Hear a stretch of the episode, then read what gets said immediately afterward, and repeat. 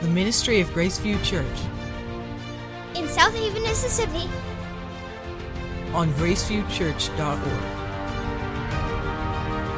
at graceviewchurch.org. Let's hear from Pastor Chris. Today we're going over the most famous Bible verse in the world. Who knows what it is? Why do we know it? College football, that's right. And does it say what people tend to think that it says? Well, no, probably not, but it doesn't say anything bad. It is Jesus, after all. And today we are going to be talking about evangelism and how to share your faith with other people. This is probably the question I get more than any other question. And I've probably talked to all of you about this at one time or another. The answers are very simple, the answers are very obvious, the doing of it incredibly difficult.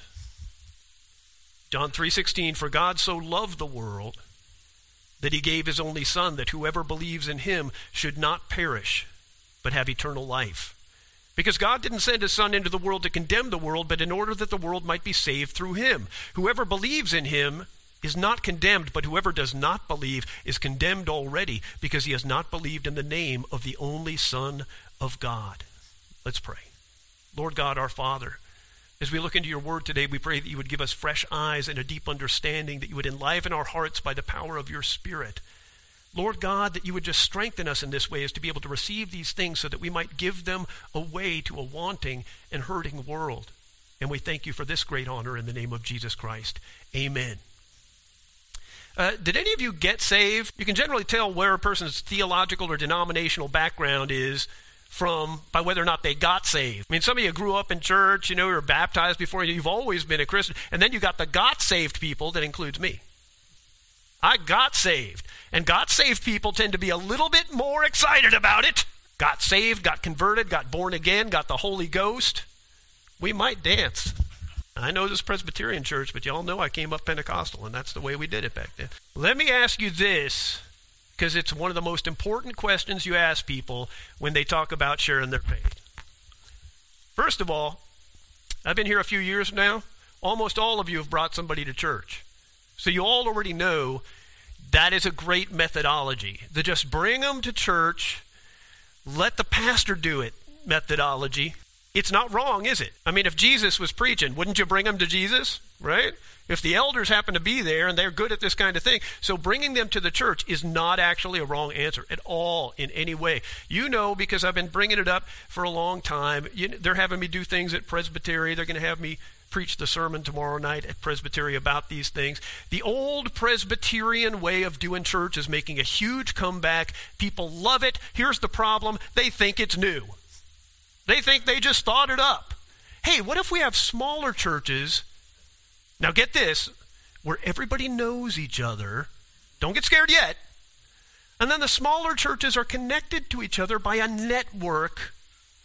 And they get together from time to time to talk about the issues in theology. And the Presbyterians are going, We've been saying that for 500 years. But now it's like a movement.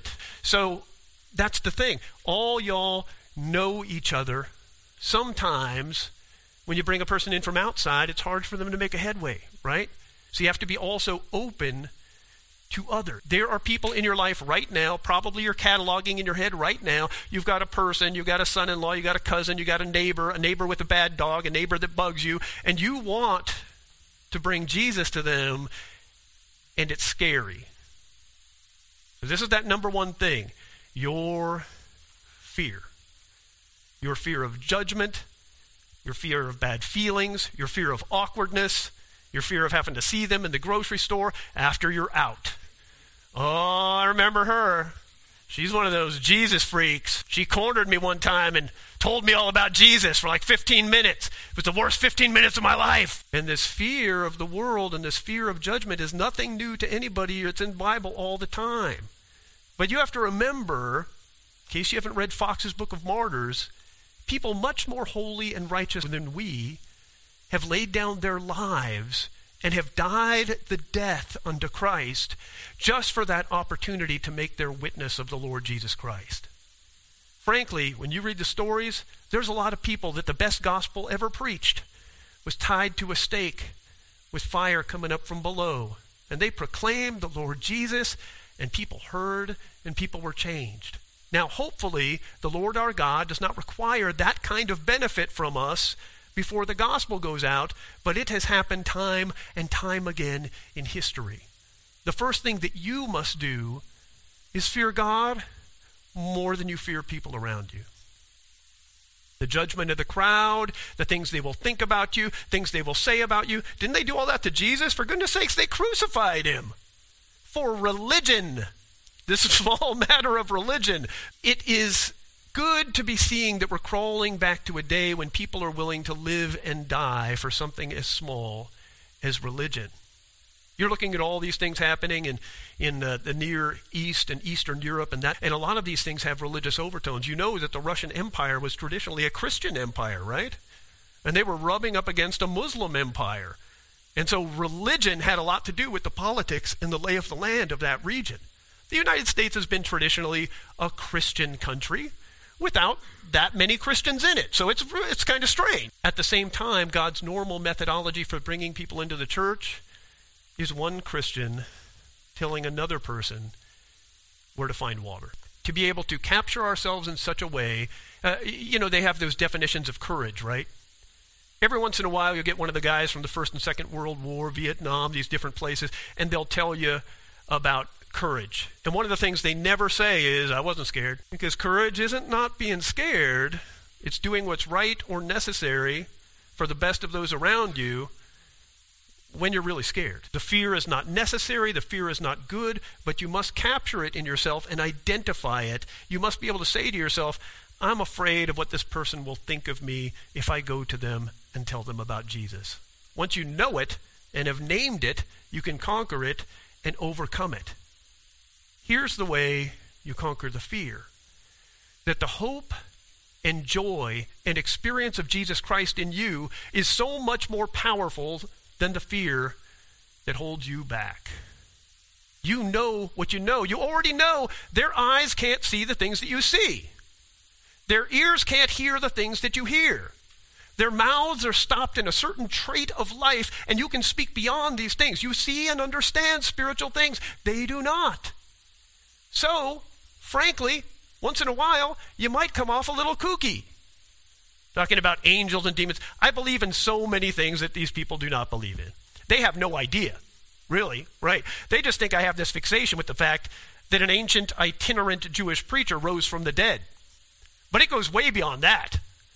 I believe in a God that created the universe by his all powerful word. I believe that rising from the dead is an intermittent thing that happens from time to time, not just with Jesus. I believe in angels and demons in an unseen realm. I believe that when somebody closes their eyes to this world, they immediately open their eyes upon the Father. I believe in life after death. I believe in ghosts. I believe in all of it.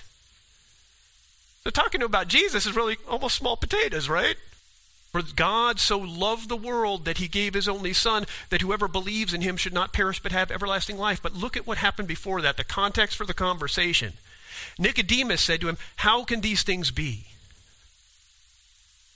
Verse 7 Don't marvel that I said to you, You must be born again. The wind blows where it wishes, and you hear its sound, but you do not know where it comes from and where it goes. So it is with everyone born of the Spirit. There's many places in the Bible that will get very explicit with you that whether or not someone else comes to the Lord and whether or not they're regenerate and come to spiritual life from spiritual death is not dependent on you at all. It is not in your power to raise the dead. You know what? The Apostle Paul, it wasn't in his power either. Peter, when he took the cripples and he made them walk, it was not in his power. It was the power of God working through and in him. How many times have you taken little children with you to help you make a cake? And how many times have they been helpful in that process? It's a mess, right? Any of you still have the nice old big beater with the steel drum on it? And it's got those big things. You can put a kid on that, you're going to have batter all over the roof. Why do you let them participate in the doing of things? Not because they are so great at the things, but you love them and you include them in these things so they can learn to do them for themselves and participate in the process of the making of the cake. God does not need you to make a convert. You might remember the story of a guy named Saul, not King Saul, another Saul. And his job was to be the prosecuting attorney at the trial of Christians for leaving Judaism and entering into Christian faith, for believing that Jesus had risen from the dead. And his job was to prosecute them and make sure that they got the death penalty. There was a time when an early Christian leader, he was going to be stoned to death on the sake of Jesus, and Saul stood there and watched everybody's cloaks while they threw rocks at him till he was dead. And then, as he's on the way to Damascus to go to the trial of another Christian, a blinding light comes from him from heaven and burns his eyes. And although others could hear the voice, but they couldn't tell what was being said. And he says, Saul, Saul, why are you persecuting me? And Saul says to him, I don't even know who you are. He says, I'm Jesus, whom you're persecuting. And at that moment, Saul is called by God, and he is transformed, and he is changed, and he becomes the most zealous evangelist in the entire New Testament other than Jesus himself. Sixteen of the books of the New Testament are written by Saul, murderer of Christians, now that he is Paul, apostle to the Gentiles. You see the change that the intervention of Jesus into his life did. When you go into conversation with somebody, You've already been told to be a light and a witness to the world. Why would you think God is not doing that right now, in this place, at this time? Put all of your confidence in God and none of it in yourself. You can't convert anybody. But what if God has chosen to allow you, and I'll use his phrase, you of little faith, to take part in making the cake of his kingdom? What if he has chosen to let you have that honored role of the presentation of the gospel that he's going to use by the power of his spirit to draw people into his kingdom? Has very little to do with you.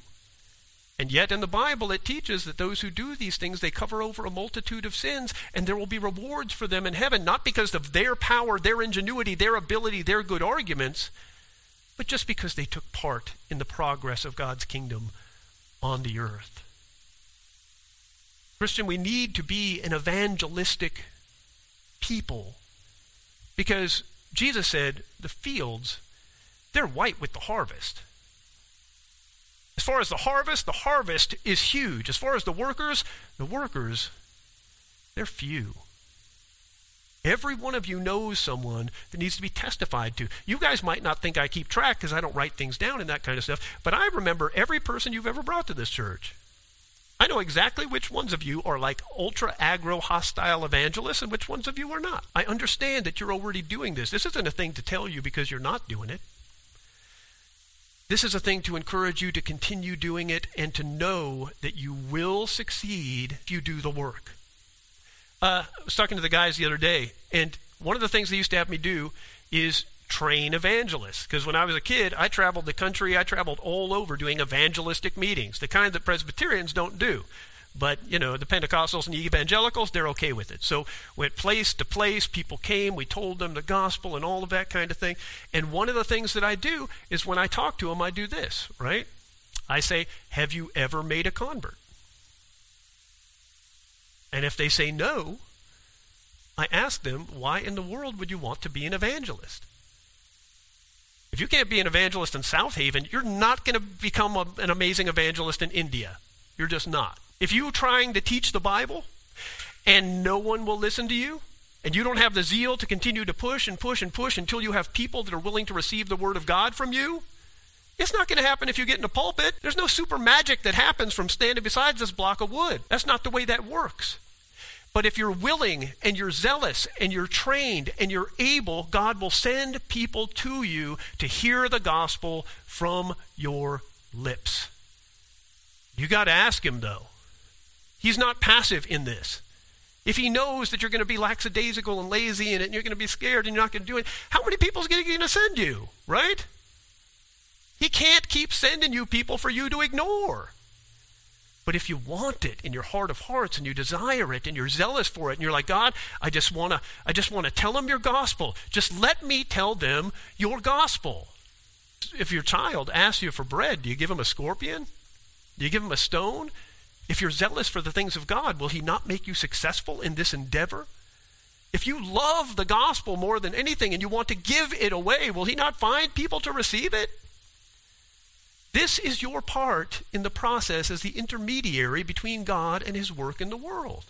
You are the mouthpiece for Jesus, and isn't that amazing and wonderful? Told you many times if the church stopped here and this entire generation died out, the church would die out in a single generation. But it's been going on for 2,000 years, and it has not been because of princes and swords or because of priests wearing flowing robes and shiny hats. It has been because of the people that share their faith on an ongoing basis with their children and their grandchildren and their neighbors and the communities that come together around Christ, and they are made better for it. Here he says this Nicodemus from verse 9, how can these things be? Jesus answered him, You're a teacher of Israel and you don't understand these things? It's amazing how often that happens. Truly, truly, I say to you, we speak of what we know and we bear witness of what we've seen, but you do not receive our testimony. If I have told you of earthly things and you don't believe, how will you believe if I tell you of heavenly things? No one has ascended into heaven except for he who descended from heaven, the Son of Man. And as Moses lifted up the serpent in the wilderness, so must the Son of Man be lifted up, that whoever believes in him may have eternal life. God is doing the work, we're simply receiving the benefits. As for what's going to happen next in this church, uh, I don't know, but I suspect we're growing fast, but we're not just growing fast, we're growing strong. And there's a difference. I've got churches I've worked with for more than 30 years. Some of them you're able to do things, you can make them grow fast and big. And then they collapse with thunder when they break into factions and disputes and different fighting people and this and that and the other thing. And all of a sudden, you know, maybe there's five churches, most of them go back where they came. Strong growth is different than fast growth. Strong growth is when the people of God come together for a common purpose in the gospel of Jesus Christ, and they love each other and they take care each other, of each other, and the church grows in strength and power. Now, power is a dangerous word to use in regard to the gospel. Here's why people think of occult properties and pagan religion. When I say you have power in you, I don't want you to think it's something weird because you don't actually have any power and you kind of know it, right? But does the gospel have power? Does the gospel carry its own power given by. The, is God powerful? Is the proclamation of the gospel powerful? Well, it's powerful in that God uses it to bring his people. And so, has he given you an amount of power to be put out into the world to bring people to him? There's power in the blood. We all sing the song, right? Power in the blood. Did you know that you're a means and a vehicle for the power of God when you bring forth the gospel and you tell it to people? There's power available, just not your power. Now, occult properties of power, that's what you see in the popular books in like Barnes and Noble, where they tell you just speak it into existence. You have this power, right? You don't have no power. The Holy Spirit has power and he will give it to you upon due occasion. Do you remember the advice given to the apostles when they were sent out to convince the world of the resurrection of Jesus Christ? He even said, Don't even prepare what you're going to say. Now, that might even be more scary for you. I'm not telling you not to prepare. You should prepare. But he even told them, don't prepare what you're going to say because the Holy Spirit will come upon you and everything you need to say will be given to you.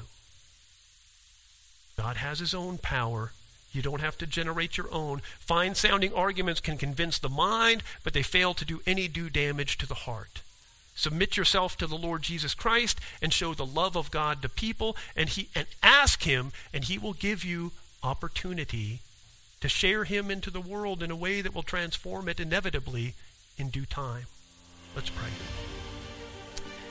Lord God, our Father, we pray that you would make every one of us an evangelist that there's somebody, Lord God, that we can share the gospel of Jesus with in a way that is loving and caring and inoffensive, and yet at the same time, Lord God, that you might choose to use through your power, working powerfully within us, Lord God, to bring about their resurrection spiritually from the dead, to make them from a thing that's dead into a thing that's alive, to take their heart of stone and make it into a heart of flesh.